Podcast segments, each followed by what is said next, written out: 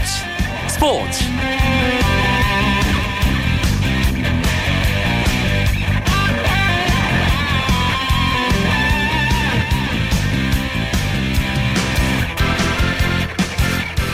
안녕하십니까. 금요일 밤 스포츠 스포츠 아나운서 이광용입니다. 이번 주 주말 올스타전 이후 휴식기를 가졌던 K리그 클래식 23라운드가 펼쳐집니다. 후반기 첫 경기인 만큼 여러 가지 관전 포인트가 있는데요. 일단 K리그 클래식 젊은 선수들의 병지 삼촌 김병지 선수의 700경기 출장 대기록이 일요일 전남과 제주 경기에서 세워질 전망입니다. 또 새로 영입한 외국인 선수들이 처음으로 선을 보이는 것도 이번 주말 23라운드 무대입니다.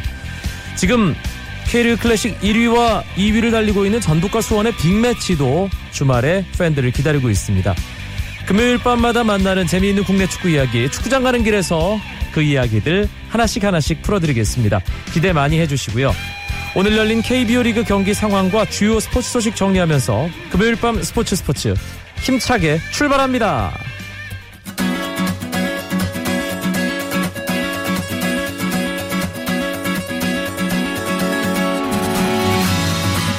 KBO 리그 후반기 첫 주말 3연전 오늘 시작됐습니다. 그런데 잠실에서 열릴 예정이던 KT와 LG의 경기, 목동에서 예정돼 있던 SK와 넥센의 경기, 서울 경기는 두 경기 모두 비 때문에 취소됐습니다. 광주, 대전, 마산 세 경기 진행되고 있는데요. 먼저 대전입니다. 삼성과 한화의 경기 오늘 한화의 배영수 선수가 친정팀인 삼성과의 경기에서 선발로 나섰는데요. 내용이 썩 좋지만은 않았습니다. 4이닝 동안 4실점 했고요. 어, 마운드는 불펜이 이어받았습니다. 한화는 오늘 배영수에 이어 무려 5명의 선수가 계속 이어 던지고 있고요. 삼성은 나바로 선수가 배영수를 상대로 1회 선제 투런 홈런 기록했습니다. 한화가 1회 말에 곧바로 동점 만들긴 했지만 5회에 삼성이 석점, 6회 초에도 2점을 뽑으면서 7대 2로 삼성이 한화에게 5점 앞서 있습니다. 현재 경기는 8회 초가 진행 중입니다. 마산, 두산과 NC 선두권에서 치열하게 경쟁 중인 두 팀이 만났는데요. 두산의 타선이 오늘 힘을 내고 있습니다. 9대 3으로 두산이 6점을 앞선 8회 말 NC의 공격이 진행 중입니다. 오늘 두산은 허준혁 선수가 선발로 나와서 5이닝 3실점 승리 투수 조건을 갖추고 마운드를 함덕주에게 넘겼고요. 윤명준에 이어 이현호 선수가 두산 베어스 이어 던지고 있습니다. NC는 베테랑 손미란 선수가 선발로 나왔는데요. 2와 3분의 1이닝 6안타 5실점 일찌감치 마운드에서 내려갔습니다.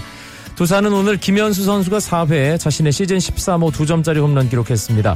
NC에서도 모창민 선수가 2회에 솔로 홈런 음, 기록했습니다.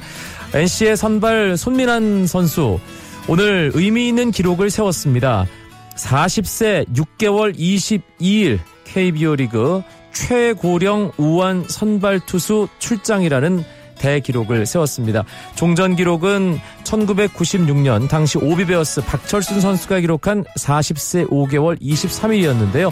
손민환 선수가 한 달 정도 더 나이 든 상태에서 선발로 나섰습니다. 하지만 오늘 내용이 좋지 않은 것이 손민환 선수로서는 상당히 아쉬운 부분입니다.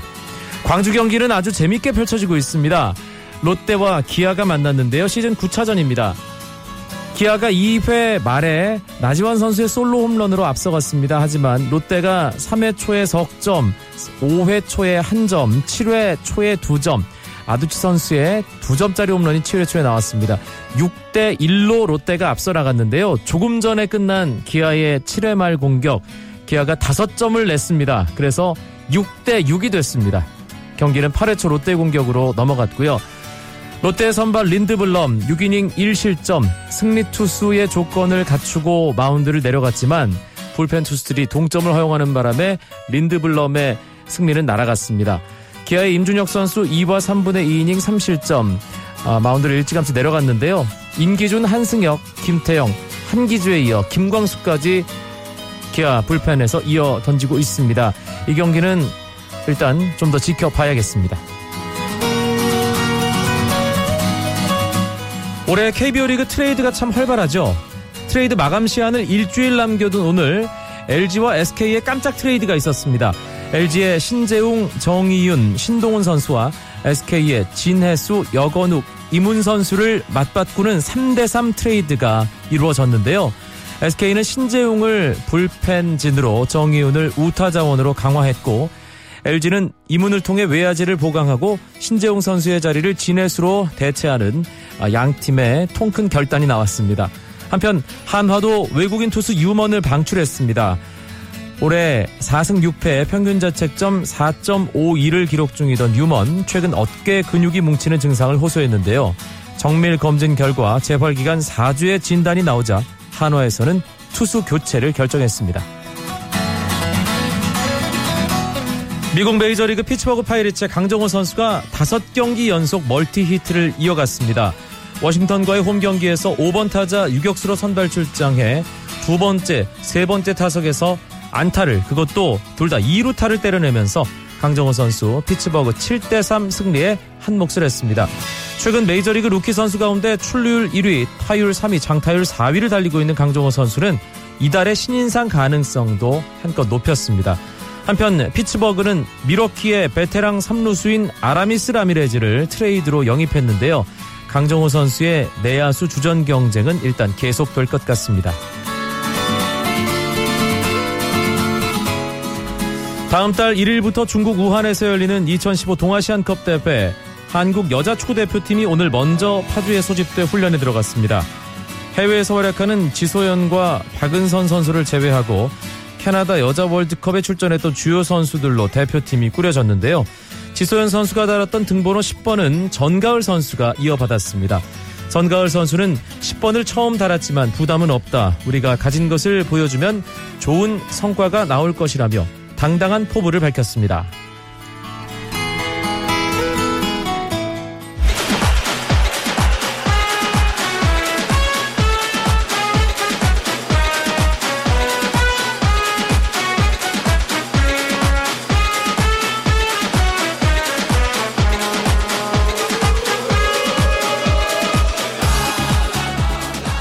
현장을 발로 뛰며 활약하는 축구 기자들과 함께 꾸며드립니다. 생생한 국내 축구 이야기 금요일 밤에 축구장 가는 길 오늘은 중앙일보의 축구팀장 송지훈 기자와 함께 풍성하게 채워드리겠습니다. 어서 오세요. 네, 안녕하세요. 자신 있으십니까 혼자? 뭐 두 사람 몫을 제가 차격으로 일단 하고 있기 때문에요. 예. 뭐 제가 오늘 이렇게 사람이 나눠졌다. 제가 두 개 합쳐서 한 사람이다. 이런 마음으로 혼자 해보겠습니다. 오늘 축구 이야기가 참 여러 가지로 많습니다. 일단 수요일에 있었던 FA컵 8강전 이야기부터 해보죠. 역시 K리그 클래식 팀들이 강하다는 것을 증명했던 그런 결과가 나왔습니다. 네, 그 네 경기 중에 두 경기나 연장 승부까지 가면서 역시나 이 FA컵이라는 이 토너먼트 대회의 묘미 어떤 것인지 좀 만끽할 수 있었던 이제 그런 8강전이라는 생각이 드는데요. 제주와 인천의 경기가 정규 시간 0대 0으로 마치고 연장전에만 두 골이 나면서 인천이 제주에 2대 0으로 이겼고요. 성남과 울산의 경기는 1대 1 상황으로 90분 마치고 연장전에서 이제 한 골 추가한 울산의 승리로 끝났습니다. 빅매치로 주목받았던 서울과 포항의 경기 서울의 2대 1 역전승으로 마무리가 됐고요. 내셔널리그 클럽으로 유일하게 8강에 올랐던 미포조선 그 전남 드래곤즈 만나서 잘 싸웠지만 0대 1로 지면서 4강 문턱에서 발걸음을 멈췄습니다. 수요일 저녁 FA컵 8강 4경기 가장 큰 화제는 서울 박주영 선수의 multi goal이었죠. 박주영 선수는 골 넣어도 화제, 못 넣어도 화제. 뭐 심지어는 경기에 나와도 화제고 못 나와도 화제인 이제 그런 정말 issue maker인데요. 사실 K리그로서는 네. 어찌 보면 고마운 존재예요. 아, 그럼요. 예. 뭘 해도 다 이슈를 만들어주고. 팬들에게 미끼가 되는. 그렇죠. 확실하게. 예, 팬들의 관심을 예. 항상 몰고 다니는 그런 선수인데, 뭐 이번 경기 같은 경우는 특히나 이 박주영 선수가 각본 쓰고 주연까지 맡았던 뭐 박주영을 위한 어떤 드라마였다라고 말씀드릴 수 있겠습니다. 포항이 먼저 전반 21분에 한 골 넣으면서 이제 앞서 나가는 그런 상황이었는데, 박주영 선수가 동점골, 그리고 여기다 이제 역전골까지 터트리면서 서울의 역전승을 이끌었으니까요. 뭐 우리가 그 박주영이라는 그 이름 석자 선수에 기대하는 그런 모습에 아주 가까운 경기력이었다. 이렇게 설명드리고 싶습니다. 지난 시즌 포항이 결정적인 순간마다 서울에게 발목이 잡혔는데 올해 사실 리그에서는 황선홍 감독이 복수를 좀 했는데 네. FA컵에서 또 이런 결과가 나오는군요. 그 제가 그 찾아보니까요. 작년에 포항이 K리그와 FA컵 그리고 아시아 챔피언스리그까지 합쳐서 서울하고 7번 경기를 했더라고요.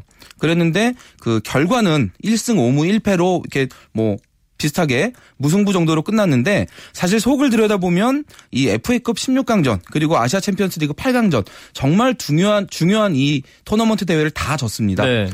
둘다 이제 승부차기로 지면서 그게 무승부잖아요. 공식 기록으로. 그렇죠. 공식 기록은 무승부지만 예. 결과적으로 봤을 때는 떨어졌기 때문에 뭐 이번 대결 정말 중요했다. 어떤 그런 컵 대회에서 반드시 서력하는 그런 모습을 보여주고 싶어서 아마 황선홍 감독도 더 준비를 많이 했을 텐데요. 지금 또 졌으니까 제가 보기에는 이런 그 서울 징크스로 굳어지지 않게 앞으로 좀 어떤 해결책을 빨리 만들어야 하지 않나 이런 생각이 듭니다. 네. 유일한 내셔널리그 어, 출신 8강 진출 팀이죠. 울산 현대 미포조선. 사실 FA컵이 이제 아마팀 또 K리그 챌린지 팀 여러 이 한국 축구의 울타리 안에 있는 모든 팀들이 나설 수 있는 대회이기 때문에 깜짝 활약하는 팀들 예전에 프랑스 칼레의 기적 같은 그런 그렇죠. 스토리를 만들어주는 그런 팀의 존재가 참 소중한데 역시 현대미포조선의 스토리는 8강까지였군요.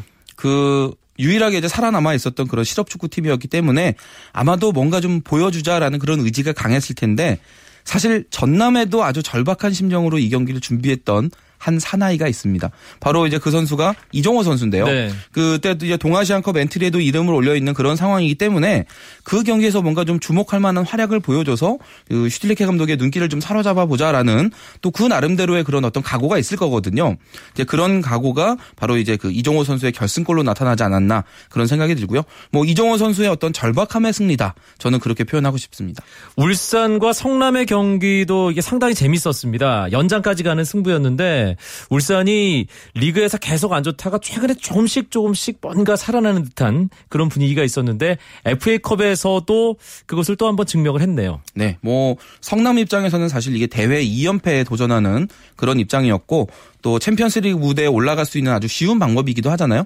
그런 점에서 분명히 성남도 이기고 싶었을 텐데 말씀하신 대로 이 울산이 어떻게 보면 좀 최저점을 이제는 통과하지 않았나 싶은 최근 좀 살아나는 그런 경기력을 보여주고 있고 그런 부분들이 연장전에서의 어떤 집중력으로 득점으로 나타나지 않았나 하는 그런 생각입니다. 인천과 제주의 경기는 참 재미있는 결과가 나왔습니다. 이게 전후반 90분에는 골이 하나도 안 났는데 연장에만 인천이 두 골을 넣었어요. 그것도 예 몰아서 넣었죠. 네, 그렇습니다. 뭐 그 정규 시간 이 경기가 또 다른 경기랑 다르게 30분 늦게 진행이 됐거든요. 그래서 좀 늦게 시작한 경기였기 때문에 좀 연장전까지 가지 않았으면 하는 그 홈팬들의 바람이 있었다 그래요. 근데 결국 연장까지도 갔고 또 홈팬들 입장에서는 또 홈팀이 졌기 때문에 뭐 여러 가지로 씁쓸했던 그런 경기였다고 이제 현장에 있었던 분들에게 이야기를 많이 들었는데요. 뭐 말 그대로 연장전까지 간 뒤에는 뭐 경기력이 중요하지가 않습니다. 그 마지막까지 이기겠다는 그런 의지 이런 것들로 봤을 때 인천이 좀 더 앞섰다. 뭐 그렇게 볼 수 있겠네요. 이렇게 해서 2015 FA컵 서울, 인천, 울산, 전남 네 팀 남았습니다. 어떻게 될까요?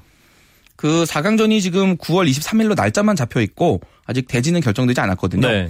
저는 지금 상황만으로 봤을 때는 울산이 제일 좀 유력하지 않나 어. 여러모로 좀 유리하지 않나 싶은데요. 지금 3위 전남이나 6위 서울 그리고 7위 인천 이런 팀들은 그 우승까지는 아니더라도 지금 정규리그에서 어떤 챔피언스리그 출전권까지 걸려 있는 한 3위 정도까지는 지금 노려볼 수 있는 그런 팀들이기 때문에 정규리그와 FA컵이 어떻게 보면 일정상으로 충돌하는 그런 상황이 생길 수가 있습니다. 그렇게 되면 어느 한쪽으로 선택을 해야 되는 그런 일이 올 텐데 울산은 이게 기뻐해야 되는 일인지는 잘 모르겠습니다만은 일단 남은 일정 동안에 뭐 그룹 A 정도만 들어가자라는 게 아마 현실적인 목표가 될 것 같고 네. 그런 면에서 마음껏 도전할 수 있는 그런 뭐 무대가 열려 있는 거다 그렇게 말씀드릴 수 있겠네요. 알겠습니다. 이번 주 축구계 또 하나의 이슈가 이 정몽준 명예회장이 FIFA 회장에 한번 도전해 보겠다는 의사를 내비친 그 소식이죠. 네, 그 6월 달에 이제 저랑 만나서 인터뷰를 했었을 때, 네. 그 정명회 회장이 그 얘기를 했었어요. 내가 그 역할을 맡아서 나아질 수 있는 부분이 있다고 한다면 긍정적으로 검토하겠다. 그때는 이제 좀 조심스러운 입장이었잖아요. 그렇죠. 결정 본인 스스로도 결정을 하지 않았던 그런 상황인데 6월 한 달 동안 정말 바쁘게 지냈습니다. 그 유럽 챔피언스리그 결승전 가서 보고 왔고 또 뉴질랜드에 20세 이하 그 월드컵 갔다 왔죠. 그리고 또 캐나다 여자 월드컵도 갔다 왔고 이 국제적으로 열리는 이 세계 대회 이벤트를 다 다니면서 이제 그 거기 참가했던 그런 다른 축구인들하고 많은 좀 속 깊은 이야기를 나눴다고 하고요. 뭐 그렇게 다각도로 좀 의견을 나눠보는 과정에서 나름대로 뭔가 어느 정도 가능성을 잃지 않았나 하는 그런 생각이 듭니다. 네. 가장 강력한 차기 피파 회장 후보라고 할 수 있는 미셸 플라티니 유럽 축구연맹 회장이 요르단의 이 왕자와 단일화를 위한 만남을 가졌다는 소식이 얼마 전에 있었잖아요. 그뭐 그저께 이 플라티니 회장이 프랑스 남부 별장에서 이제 두 사람이 만났다 뭐라는 건데요. 큰 틀에서 봤을 때 이제 서로 힘을 합칠 어떤 가능성이 있는지를 타진해 보는 그런 자리가 아니었을까 싶습니다. 그 두 사람이 지난번 블라터 회장하고 이제 대결을 할 때 알리 이제 부회장이 선거 후보로 나오고 이제 플라티니 회장이 뒤에서 밀어주는 그런 형식으로 선거를 진행을 했었는데 뭐 그렇게 한번 같이 힘을 뭉쳤던 전례가 있으니까요.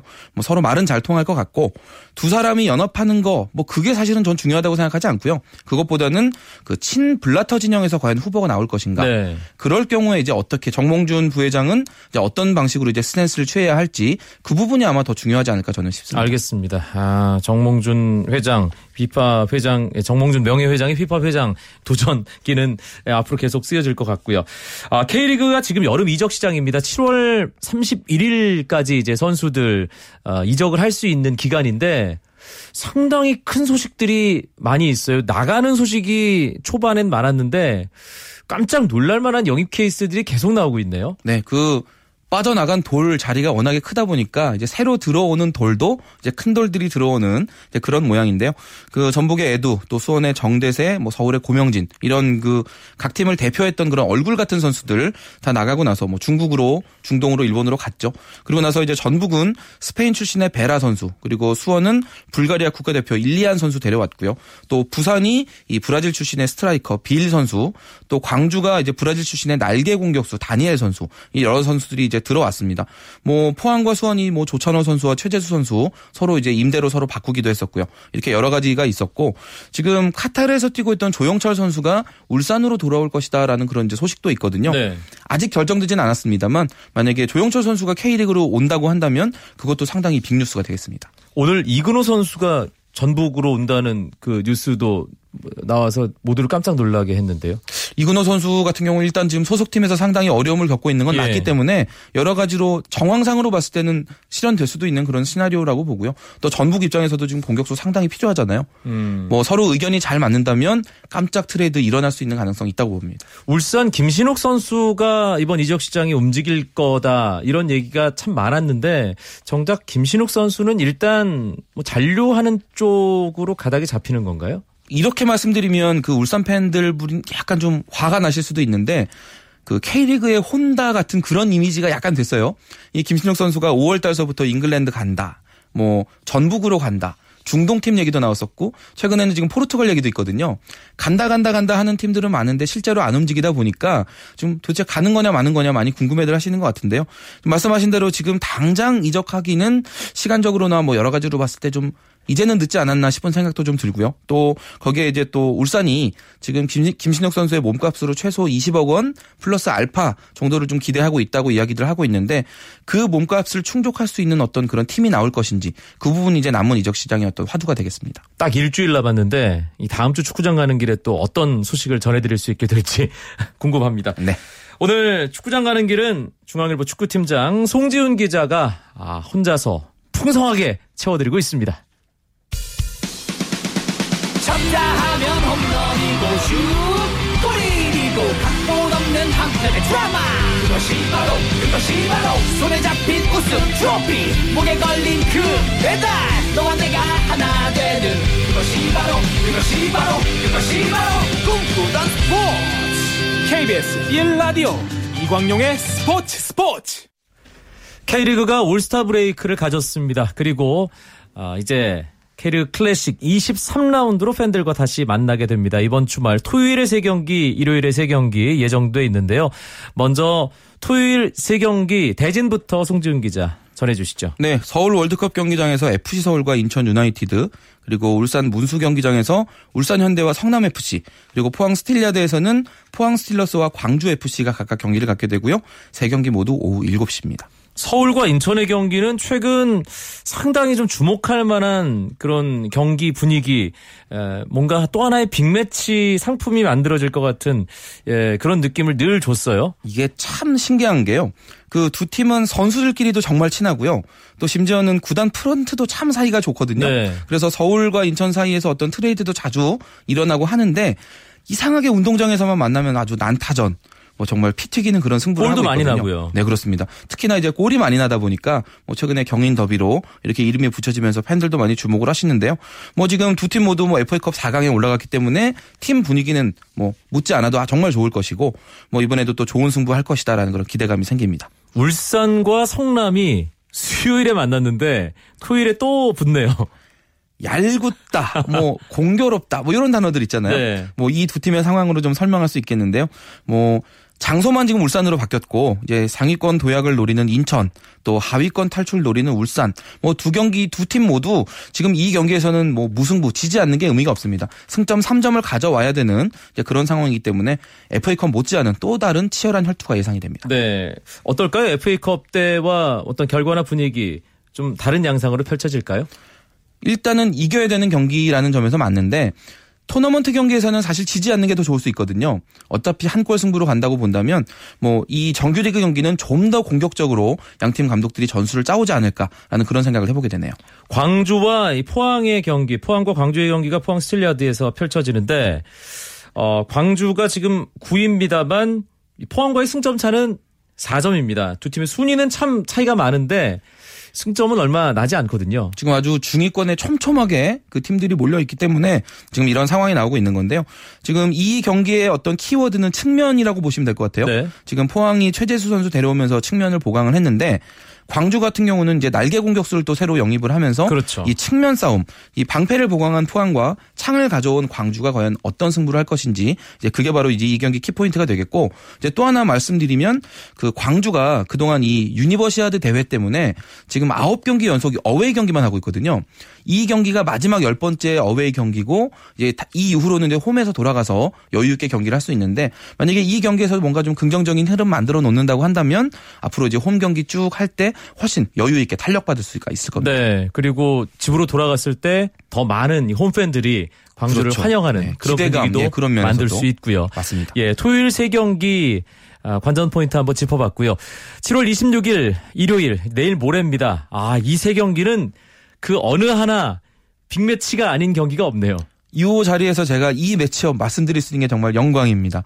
이 전주 월드컵 경기장에서 전북 현대와 수원 삼성, 그리고 부산 아시아드 주경기장에서 부산 아이파크와 대전 시티즌, 그리고 광양 전용구장에서 전남 드래곤즈와 제주 유나이티드.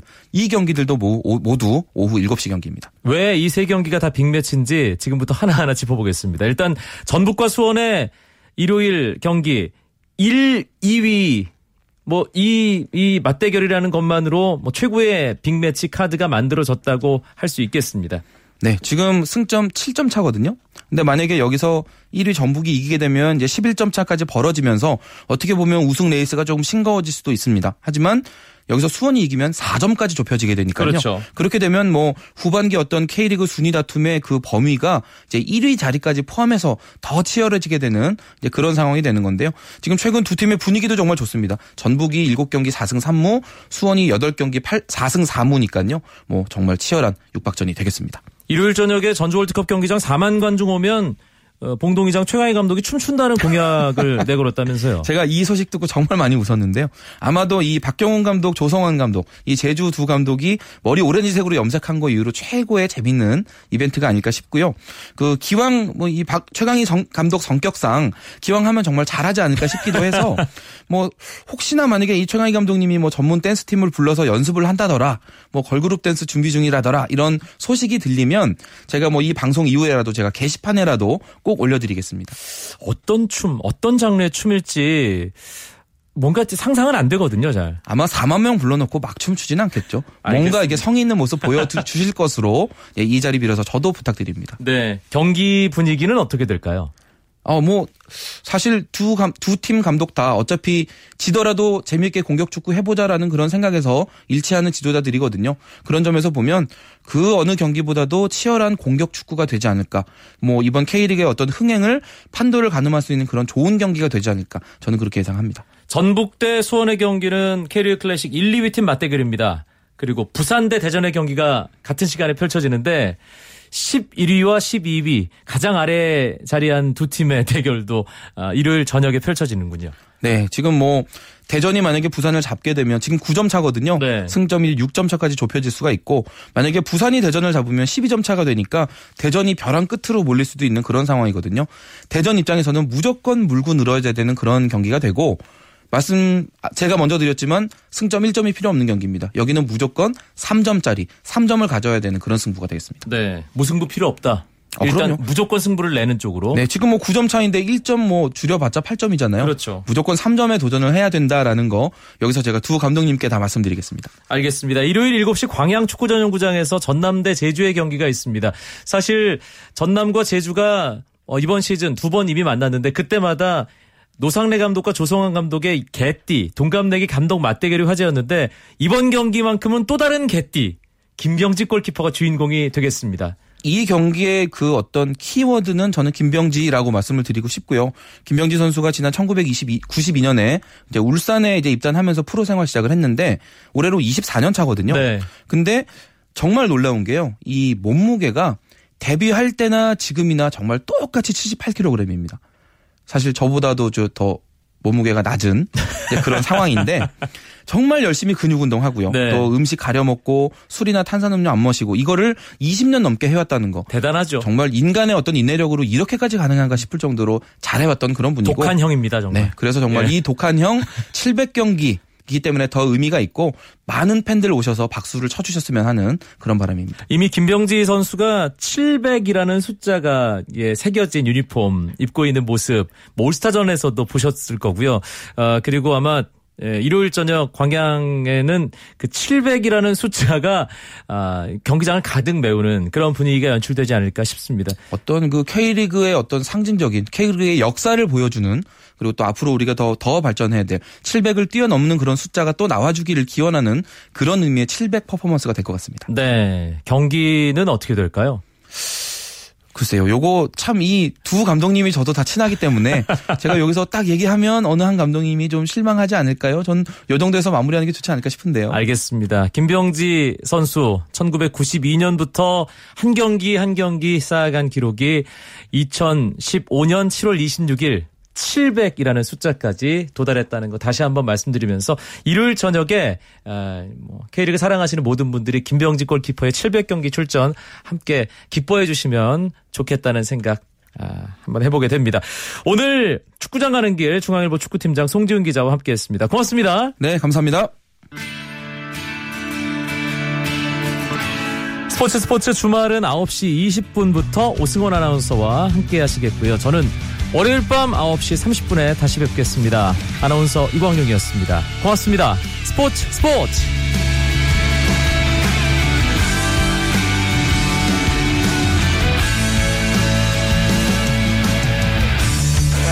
Sun goes down in front of me, reminds me where